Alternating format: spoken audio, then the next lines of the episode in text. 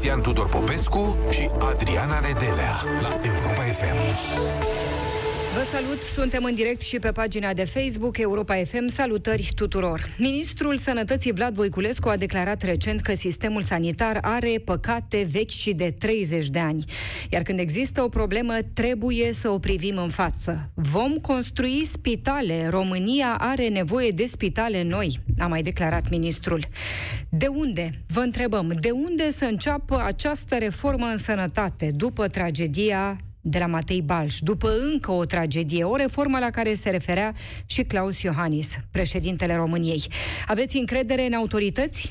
De ce nu am fi avut noi o reformă până acum? Ar fi nevoie de demisii? Dacă da, cine? Cine ar trebui să plece? Cine e responsabil? 0372069599 este numărul de telefon pe care îl puteți apela pentru a intra în direct cu noi. Gazetarul Cristian Tudor Popescu este alături de mine. Bună seara, domnule Popescu! Bună seara, doamna Nedelea, bună seara, stimați europeni FM. Am văzut și imagini din Parlament cu reprezentanții PSD care purtau pancarte pe care scria Voiculescu demisia. PSD vrea să depună moțiune împotriva lui Vlad Voiculescu pentru felul în care a gestionat situația creată după incendiul de la Matei Balș. Spun reprezentanții PSD vorbesc despre modul sfidător al domnului Voiculescu față de victime, fără regret și empatie. Dar înainte de a vorbi despre subiect, domnule domnule Popescu, nu putem să nu vorbim despre o altă tragedie. Un bebeluș mort la Suceava după botez, după afundare, după scufundare. E o petiție inițiată pe platforma organizației neguvernamentale de CLIC pentru a modifica ritualul botezului. Avem și o reacție din partea Patriarhiei Române. E o anchetă în derulare, acum așteptăm concluziile. Uh, Vasile Bănescu, purtătorul de cuvânt, spune așa, există și posibilitatea botezării prin turnarea apei pe creștetul copilului în caz de necesitate sau în funcție de starea copilului. Un bebeluș de doar câteva săptămâni, născut prematur, avea și ceva probleme de sănătate, botezat, după botez, imediat după scufundare, îi se face rău, la câteva ore copilul moare. Cum să privim N-aș numi o știre. Cum să privim această nenorocire? Ce e? Păi nu privim așa de capul nostru, doamnă Nedele, cu ochii și cu creierul pe care le avem. Privim așa cum ne învață biserica. Nu? așa cum ne adăpăm din înțelepciunea pe care o revarsă spre noi Arhiepiscopia Sucevei și Rădăuților. Ne spune cum să facem. Iată, ă, într-un comunicat al respectivei arhiepiscopii, am primit cu multă durere și tristețe în suflet vestea despre pruncul Justin, de doar de doar șase săptămâni, care a plecat mult prea devreme la cer să se alăture îngerilor, zice arhiepiscopia. În dimineața zilei de 1 februarie 2021. După care, în tratatul său despre copiii care mor timpuriu, Sfântul Grigorie de Nisa oferă mai multe răspunsuri, subliniind că orice făptură creată vine de la Dumnezeu zice arhiepiscopia în continuare, care Dumnezeu se îngrijește de existența acesteia, fie ea mai lungă sau mai scurtă. Iar dacă îngăduie curmarea unei vieți înainte de vreme, după mintea omenească, după mintea omenească înainte de vreme, nu? Adică noi oamenii considerăm că e înainte de vreme să moară la șase săptămâni este pentru că în preștiința sa Dumnezeu nu vrea să-l priveze pe prunc de vreuna din binecuvântările sale. Ce, ce e aici, doamna Nedere? Nu e empatie. Știți ce este aici? Aici este, uh, să o luăm în ordine cronologică, este Sparta și după aceea nazismul. Da? Deci Dumnezeu procedează a idoma spartanilor. Păi uite ce spune aici. nu vrea, va să zică Dumnezeu, l-a omorât pe copil pentru că nu vrea să-l priveze de vreuna din binecuvântările sale. Mai zice, Patriarhia știut fiind faptul că omul este înzestrat cu multe daruri de la Dumnezeu. De pildă să-și miște mâinile, picioarele, să aibă o, uh, un creier dezvoltat, să uh, aibă ochii sănătoși. Înțeleg că acest copil s-a născut cu dizabilități. Da? Avea niște probleme de sănătate. Și ce ne spune, ce ne spune onor uh, Biserica Ortodoxă Română? Ce ne spune această arhiepiscopie? Că Dumnezeu i-a luat viața acelui copil ca să nu trăiască lipsit. De ce? De picioare, de pildă, de ochi, de să nu trăiască, uh, uh, cum să spun, să se neîntreg, nu? să nu să se chinuiască. Da? Așa. Pe așa procedau spartanii, domn. Deci îi suiau pe stânca tarpeiană pe uh, copii și îi aruncau de acolo pe cei care nu corespundeau, în care nu erau șanse să iasă niște luptători în toată regula. Iar naziștii? Da, sigur că da. Ideea lui Hitler a fost lichidarea tuturor, uh, cum îi numea, handicapaților mental, a nebunilor, a persoanelor cu dizabilități, a persoanelor uh, din uh, spitalele de profil, toți aceștia trebuiau, uh, uh, dacă nu lichidați, măcar sterilizați.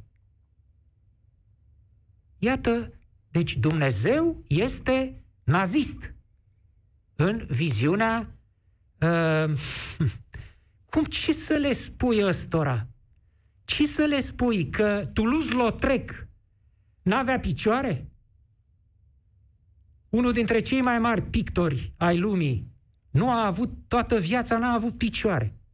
Da? S-a târât de colo-colo și a lăsat o operă nemuritoare umanității prin ceea ce a făcut. Da? Avem atâtea exemple de uh, copii care s-au născut cu diverse dizabilități și care, în schimb, nu, au uh, reușit să uh, facă lucruri extraordinare după aceea. Pe, pe Stephen Hawking, de pildă, Dumnezeu ar fi trebuit să-l omoare imediat după ce a Stephen Hawking s-a îmbolnăvit de acea scleroză amiotrofică laterală groaznică, boară care l-a dus, după cum știm, în halul de paralizie generală uh, și uh, distrofie în care a ajuns. Trebuia omorât, nu? Ca să nu mai dea după aceea uh, superbele sale teorii despre nașterea și evoluția cosmosului. Asta ne spune acest comunicat al Arhiepiscopiei. Dumnezeu, în preștiința lui, l-a omorât pe copil ca să nu trăiască în felul ăsta. Două-trei secunde, spune Vasile Bănescu, purtătorul de cuvânt al Patriarhiei, presupune acest ritual, gura și nasul să fie protejate, astfel încât copilul să nu înghită deloc apă, asta după ce preotul se asigură că a inspirat aer. E o anchetă în derulare, Patriarhia Română cere ca, aceast, ca rezultatele anchetei să vină cât mai repede. Credeți că va fi modificat ritualul da, ancheta botezului? cine o face? Patriarhia?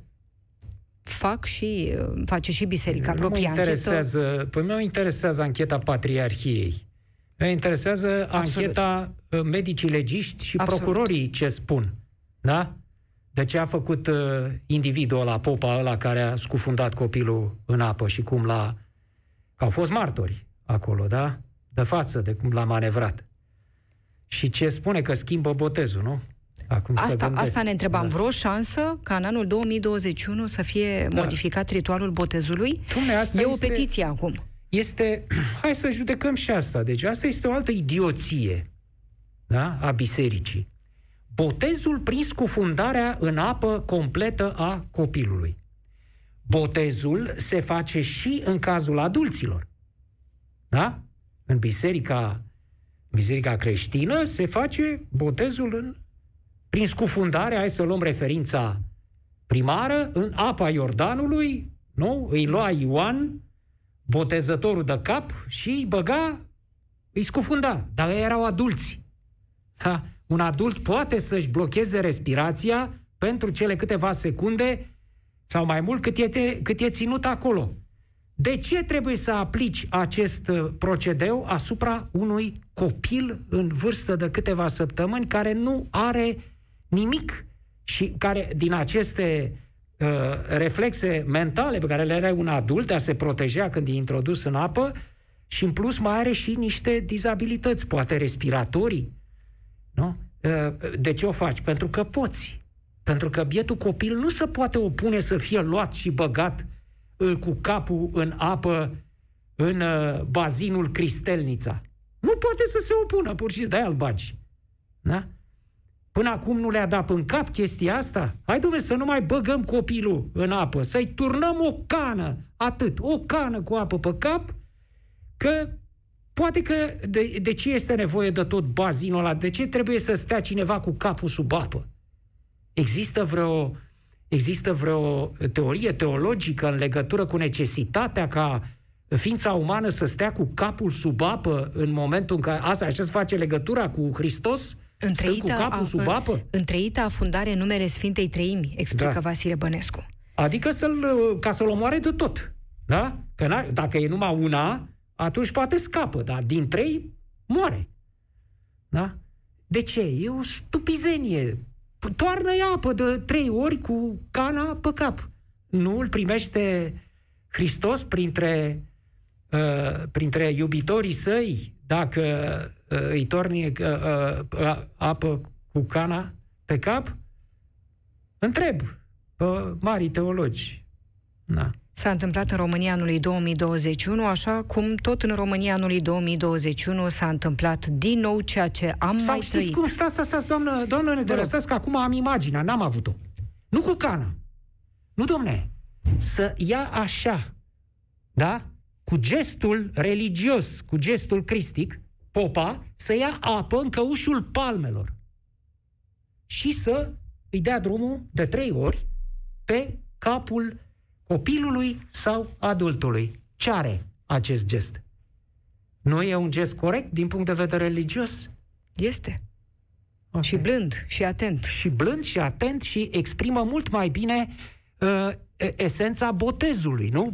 Pe când gestul ăla de a băga omul cu capul sub apă, ăla este un gest brutal. Nu?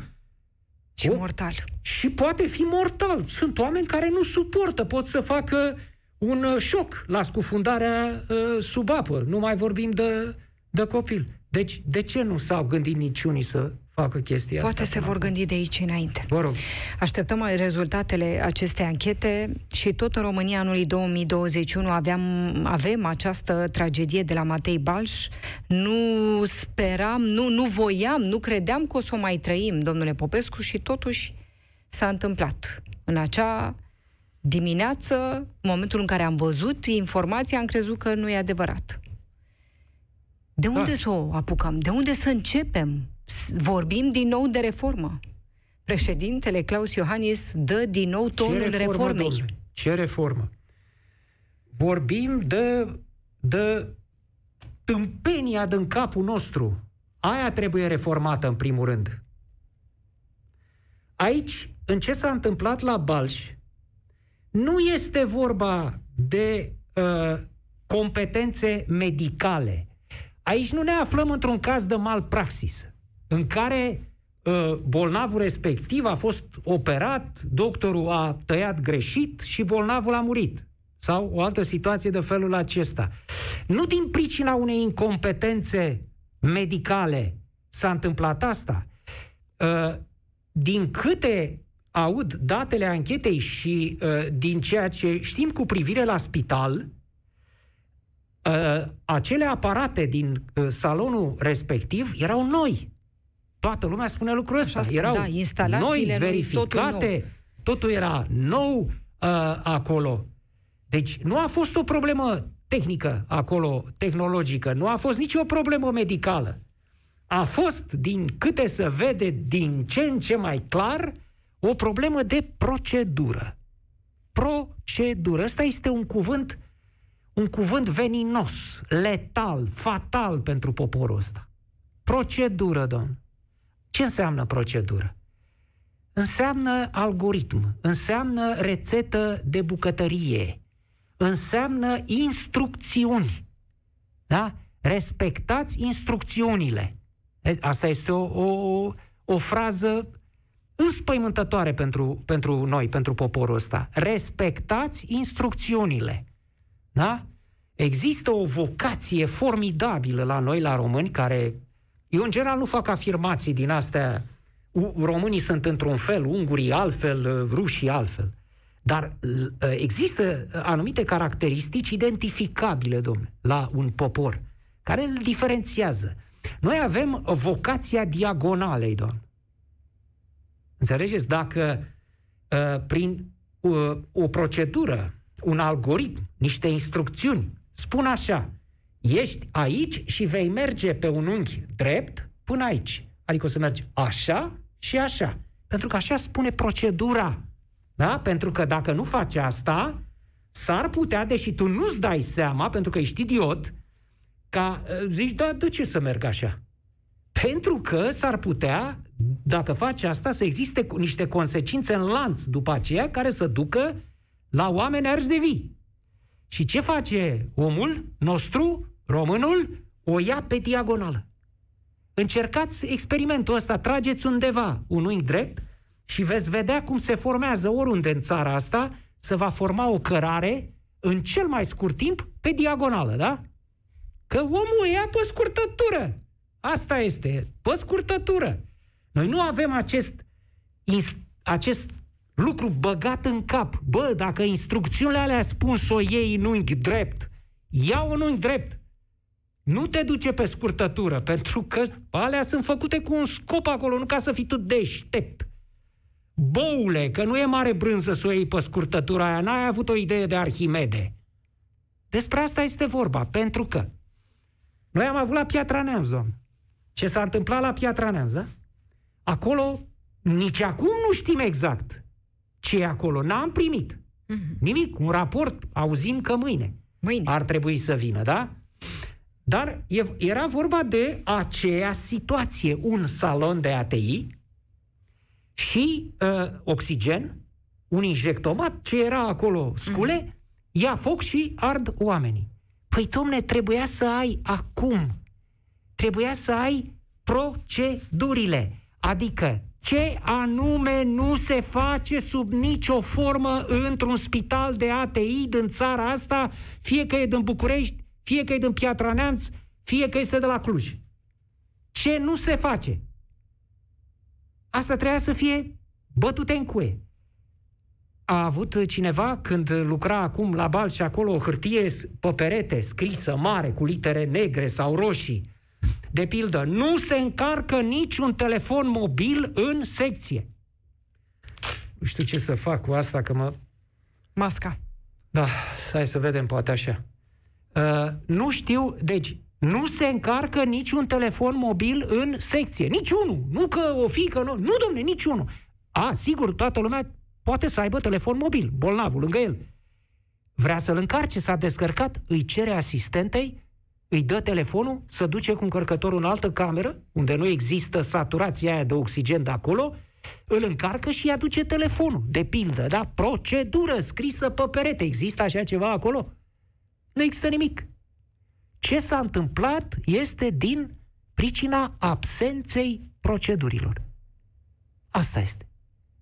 Nu știu exact ce, o să vedem. Dar cu siguranță este vorba de încălcarea un, unor proceduri care nici măcar n-au fost scrise pe perete uh, după după Piatra Neamț.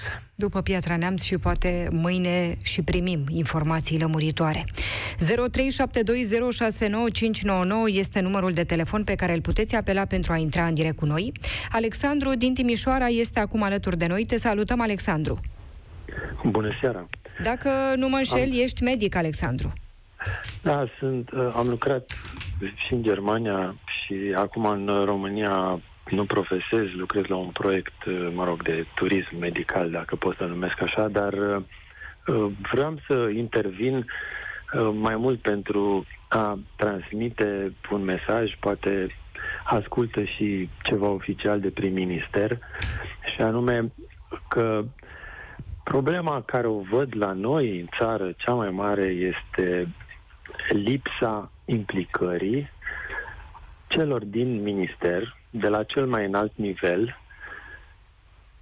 pentru a rezolva problemele din sistem în condițiile în care noi avem, noi românii, România, beneficiem, mă rog, în toată tot dezastrul ăsta noi, al nostru beneficiem de două avantaje. Unul am că suntem membri în Uniunea Europeană, deci avem acces la toate aceste norme, plus mecanisme, plus formule de a implementa normele. Exact cum spunea domnul Cristian Tudor Popescu, dar noi mai avem un avantaj. Avem între timp foarte, foarte mulți români medici care lucrează în Uniunea Europeană și care, dacă ar exista voi, pe, pe diferite poziții faliere, de la director de spital până la, mă rog, uh, nu știu, asistent șef. Și dacă ar exista dorință și uh, voință, s-ar putea foarte ușor prelua inclusiv de la ei foarte multă experiență și din knowledge acumulat acolo. Dacă, încă repet, dacă s-ar dori. Pentru mine, Uh, noul ministru Voiculescu, care l-am urmărit în niște pasaje în filmul acela colectiv și uh, m-a cucerit atunci cu bunul său simț, dar încep tot mai mult să-mi dau seama că una e să vrei și alta e să și poți să faci, adică să știi să faci.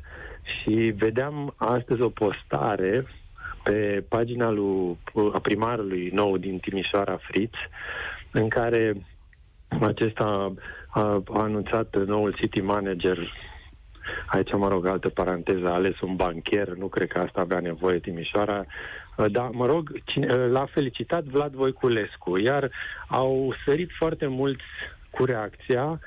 Domnul Voiculescu, uh, am vrea să vă vedem mai mult prin spitale și nu pe, pe Facebook.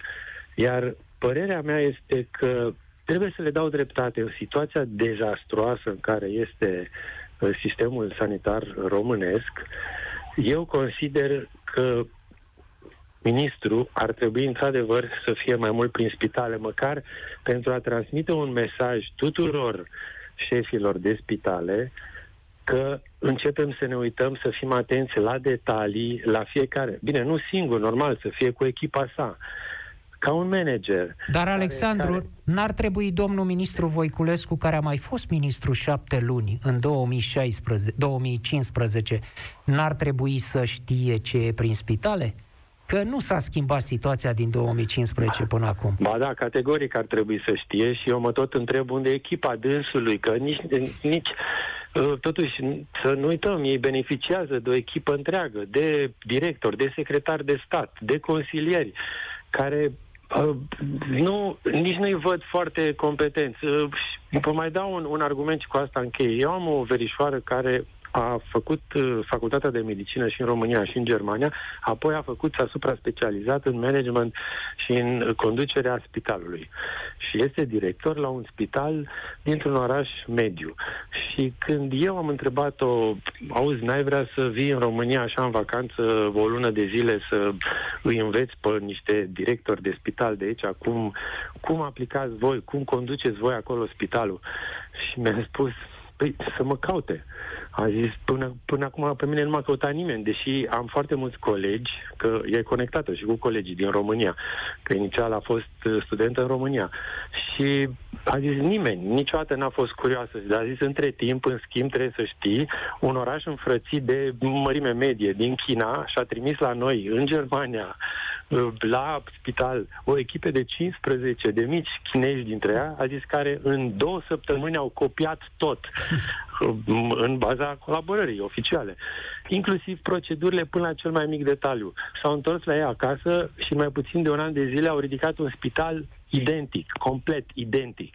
A zis, în România nu se vrea, ea mi-a spus, deci eu, de ce mi-aș pierde vremea? A zis, voi sunteți toți niște visători ăștia care sunteți în România și încă mai spărați că bă, țara aia se va face bine. Nu.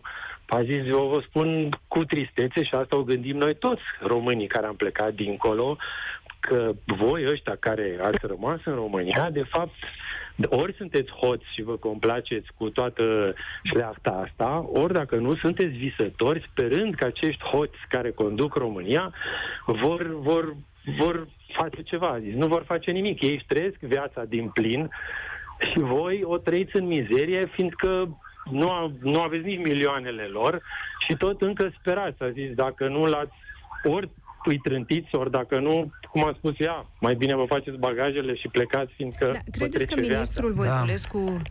de, de o lună de când e acum la minister ar fi putut ajuta da. la prevenirea tragediei da, de la Matei da. Balș? Cum? Da, eu vă dau un... ce aș fi făcut eu și cunoscând problemele care există la noi în spitale, nu? Că totuși el, de bine, de rău, a practicat, a activat în, nu ca medic, dar a fost conectat uh, cu spitale din Austria. Da. Dacă el își forma din prima săptămână o echipă de oameni competenți și începea să facă tura. Știți cum făcea tătarul? Numai că tătarul, Nelu Tătarul, el, el nu avea... Do- domn, uh, Alexandru, știința. domnul doctor, poți să-ți formezi o echipă de oameni competenți într-o săptămână? Dacă, exact cum a spus domnul Popescu, Totuși. dacă ai mai fost ministru înainte, da. Păi ai fost, presupune, da. Oamenii aia care au fost atunci, unii dintre ei nu mai sunt accesibili, s-au dus în alte meserii, în alte lucruri. Domnul, domnul, nu poți să, uh, să-ți formezi într-o săptămână o echipă. Știți câți oameni sunt în ministerul ăla? Eu am cunoscut niște oameni în minister. Să știți că în Ministerul Sănătății la noi sunt și oameni foarte competenți. Da, am Doar negat eu lucrul ăsta? Față, da, însă, însă s-a transmis la noi în toată da, administrația ce? Da, centrală. nu, nu l-am negat. Dar... Există un sentiment dintre ăsta că, domne, nu se vrea și atunci nu merită să mă implic mai mult da. decât Deci credeți că uh, Vlad Voiculescu, domnul Vlad Voiculescu ar fi putut nivel. veni spus, deja pregătit cu o echipă sau cu da. oameni care să-l ajute și care să știe din prima zi ce au de făcut? Dar corect și nu numai nu și să fie corect. vizibil. Ei trebuie atunci să plimbe prin toate spitalele și să fie vizibil să transmită mesajul. Când să se plimbe prin toate spitalele în luna asta în care abia a venit la minister și încearcă să-și facă această echipă? Nu, uh, cum să... Da, nu, nu sunt de acord cu dumneavoastră, domnul uh, Popescu, din motivul că acest domn Voiculescu a mai fost ministru. El cunoaște problemele sistemului deja din trecut care nu s-au rezolvat. Da, de, de acord cu dumneavoastră, dar de... e vorba de oameni aici. Găsești oameni într-o săptămână?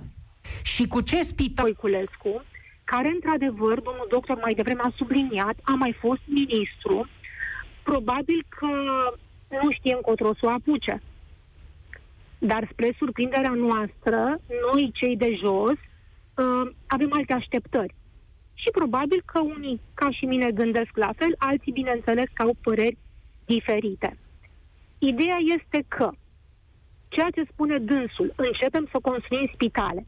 Astea sunt vorbe, ca să nu le numesc altfel. Mi-ar, mi-aș dori să se poarte uh, un dialog civilizat și să nu mai folosim cuvinte uh, jignitoare și aspre pe postul dumneavoastră de radio. Vă ascult cu mare plăcere și faptul că mai devreme, în direct, am, am ascultat niște apelative, nu fac cinste. Deci aș vrea să-mi păstrez decența în limbaj și să pot să vorbesc într-un mod civilizat. Uh, toată lumea așteaptă spitalele. Acestea sunt probabil acele minciuni de a dormit copiii, pentru că... Asta e un mod de exprimare civilizat, minciuni de a dormit copiii? Întreb. Asta, uh, uh, Întreb. A vorbi cu pentru a vorbi cu... Nu aș vrea să mă repet ce am auzit mai devreme. Da, sunt minciuni. Nu, ați da? spus da? în minciuni de a dormit copii. Pledați exact. pentru o exprimare civilizată. Asta e o exprimare civilizată, decentă? Da, o, minciuni chiar nu este un cuvânt urât. Minciuni de a dormit copii, ați spus. Da, atunci ă, de a dormit adulții. Nu, ați spus la... copiii, că n-am înnebunit încă, știu okay, ce spuneți. Ok, m-am exprimat greșit, într-adevăr. Așa, doamnă, e da, regulă. Da, da, da. În regulă, mulțumesc, domnul Bobescu, pentru atenționare. Uh, problema este că degeaba ne pavazăm că facem spitale dacă nu schimbăm oamenii. Iar adică ne pavoazăm că nu facem spitale, ne pavoazăm, păi, adică ne punem niște ornamente pe cap, pe urechi? Da, da, da, ne punem ornamente din vorbe mari. Ne, punem Ne ornamente pavoazăm. din vorbe ma- Da, ne punem ornamente din vorbe mari. Vom Bun, crede dar spital. simt- trasă dreaptă, cineva sigur o va călca. De aici plecăm. Dacă noi respectăm zi de zi același lucru, dacă eu sunt sigur că un sistem funcționează peste o săptămână așa cum l-am pus la punct ieri, lucrurile vor fi foarte bine. Dar din moment ce merg o, o zi, două, trei, iar în a patra zi s-a terminat minunea și lucrurile o- deja o iau razna, lasă-o mă că merge așa, nu mai contează, nu mai reparați, nu mai schimbați, nu ne mai instruiți pe noi atât, e clar că lucrurile vor merge prost în continuare. Reforma poate să înceapă cel puțin cu medicii de la rezidențiat, să ai pe cei care vor să facă specialitățile care li se potrivesc. Poți să începi îndepărtând un pic cu Mefistanul din, spi- de, de, de, de, deasupra spitalelor care sunt centre universitare, care triază pur și simplu și au acces foarte greu în spital cei care sunt valoroși. Poți să încep cu școlile de asistenți care descarcă în piață foarte mulți asistenți calificați, mulți cu pasiune, dar care ajung foarte greu să lucreze. Mă auziți? Vă auzim foarte bine și vă ascultăm. Eu am lucrat uh, urgențe mulți ani, ulterior, pentru că pur și simplu am simțit că nu pot să fac singur cu cei din jur ce doream, am lucrat în privat, în îngrijiri medicale la domiciliu. Mi-am făcut propria firmă, acolo aveam limite numai legate de ce vroiam eu să fac, de oamenii mei, de procedurile pe care le puneam eu la punct. Nu aveam limite acolo. În praxis îmi permitea să supraveghez pacienți de foarte multe uh, patologie la domiciliu. Am făcut cât am putut, pe bani buni, pe bani pe care i-am întors înapoi către pacienți și așa mai departe, dar la un moment dat a fost foarte obositor pentru că pe orizontală, din partea altor unități sanitare, ce începeam noi, ce lucram, nu puteam să continuăm în altă parte. Nu puteam să preluăm din altă parte și să continuăm la același nivel de calitativ. Și atunci am întrebat de ce se întâmplă lucrul acesta și era vorba de dialog, era vorba de oameni. Domnule, hai să facem ce ați făcut voi înainte să continuăm noi la domiciliu. Hai să găsim puncte comune, să găsim puncte de contact. Procedurile există, ce se face fiecare uh, la locul lui știe ce să facă, dar nu urmează pas cu pas acest lucru. Sunt spitale și unități sanitare din România care, e adevărat, te îmbolnăvești numai când le vezi de afară. Dar sunt oameni înăuntru care te fac în câteva secunde să uiți cum arată și unde, te, unde ești. Și, te, și este un lucru foarte important acest lucru. Oamenii sunt baza. Poți să pui nichel, poți să pui geamul, poți să pui clădire de termopan, poți să faci tot ce vrei. Dacă oamenii dinăuntru nu respectă și nu ridică acel pacient căzut moral că este bolnav, nu rezolvi nimic, nu ajungi nicăieri. Ești cadru medical, Petre? Așa Da, este. sunt medic, Da. din 2000 sunt medic, sunt lucrez ca medic de familie în momentul acesta. Te deranjează că actualul ministru al sănătății nu e medic? Nu, dar am să vă spun că în medicină și între medici există un simț tribal. Nu ești de-al nostru, ești undeva jos, departe. N-are Aoleu, sens. Care ce e cuvânt subiect? ai pronunțat acum, Petre? Să vă spun ceva, îmi pare rău, poate îmi pun o jumătate de Românie în cap, dar Voiculescu a spus foarte clar, sunt lucruri pe care trebuie să le privim în față. Nu înseamnă că dacă nu este medic, nu poate fi pus șef. Nu este adevărat acest lucru. Dacă știe clar ce să spună, ce să urmărească, ce indicatorii, după ce să judece oamenii și pe cei care, pe care îi controlează, poate să fie, poate să fie de orice meserie. Fără nicio problemă. Iar ce a spus, col- a spus cineva mai devreme un coleg, că avem nevoie de un tătuc care să plimbe prin spitale și să, să dea din mână și să arate XYZ, peretele ăsta îl tăiați, copacii ăștia îi tăiați și așa mai departe, mai ridicați un etaj și restul. Suntem sătuli de așa ceva. Sunt oameni ai locului care știu clar ce trebuie făcut și avem exemple. Vă dau un exemplu, poate oamenii, nu știu, la Botoșani se fac simulări. Este un spital. Un spital municipal. Oamenii aceia își fac simulări de incendii și au făcut procedurile și le urmăresc. Și la fiecare simulare învață și învață și învață și în momentul în care, Doamne ferește, se va întâmpla ceva, ei vor ști clar ce trebuie să facă. Dar eu nu consider că ar trebui să fie toți șefii de aceeași meserie. Da, să vină altcineva de altă meserie să-mi spune ce să fac? Da, da, dacă îl știe, să vină cu o echipă, cum a spus și un coleg mai înainte, cu o echipă clar instruită, să zic, haideți să vă instruim, să dați examen, să vă verificăm și să vă luăm o piatră de pe creștet, că în momentul în care se întâmplă un incendiu, nu o să știți ce să faceți, dar dacă noi vă învățăm ce să faceți, veți fi liniștiți. Și vă spun că aș accepta așa ceva. Mulțumim, da, Petre. extraordinar Mulțumim ce spune foarte mult. Petre. Aș uh, reține această idee de la domnul doctor Petre. Foarte importantă idee. Acum mi s-a clarificat ascultându-l. Dom'le, cum să faci reforma asta atât de greu de făcut în sistemul medical. Uh, să te duci din spital în spital tot timpul, cum spunea foarte plastic domnul doctor Petre, mai tăiați pomul ăla, cine făcea asta? Ceaușescu în ultima instanță. Mai ridicați un etaj, mai faceți cu tare, vedeți că nu e destulă lumină de acolo. Păi nu poți așa. Asta știți cum se numea pe vremea comuniștilor? Avea, era o expresie, tutelă măruntă. Și era considerată o greșeală. Și era o greșeală. Adică șeful, ministrul sănătății în speță, domne, să duce una într-una din spital în spital tot timpul uh, să rotește, să vază care este treaba. Nu! Ce trebuie să facă acum e foarte clar.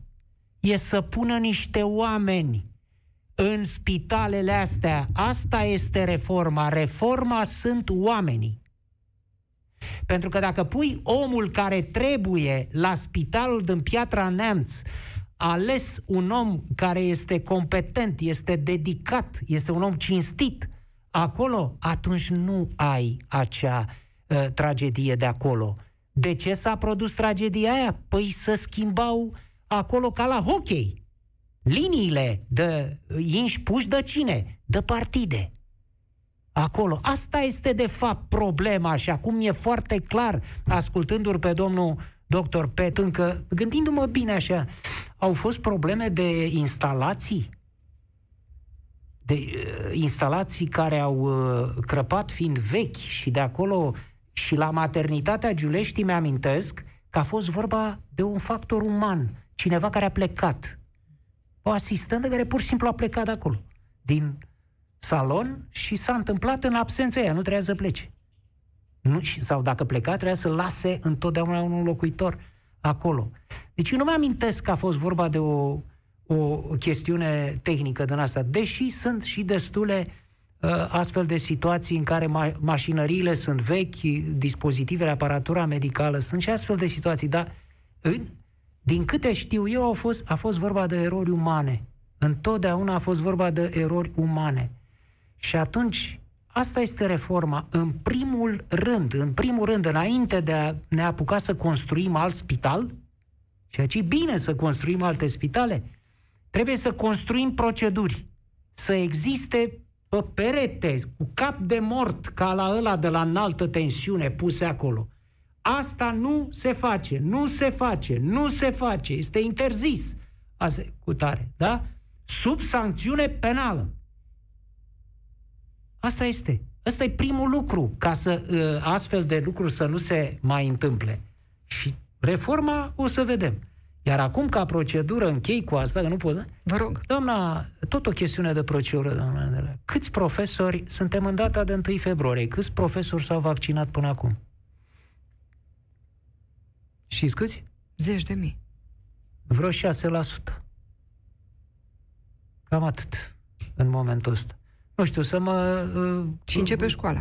Dacă nu e așa, poate colegii din redacție pot să transmit acum uh, uh, dacă e o cifră, un procent diferit de ce spun eu, eu știu că ar fi cam 6%. Până în momentul ăsta suntem în 1 februarie. Dacă suntem în 1 februarie, pe 8 februarie ar trebui să înceapă școala, adică peste o săptămână. Procedură. Te-ai apucat să faci aceste segmentări procedurale.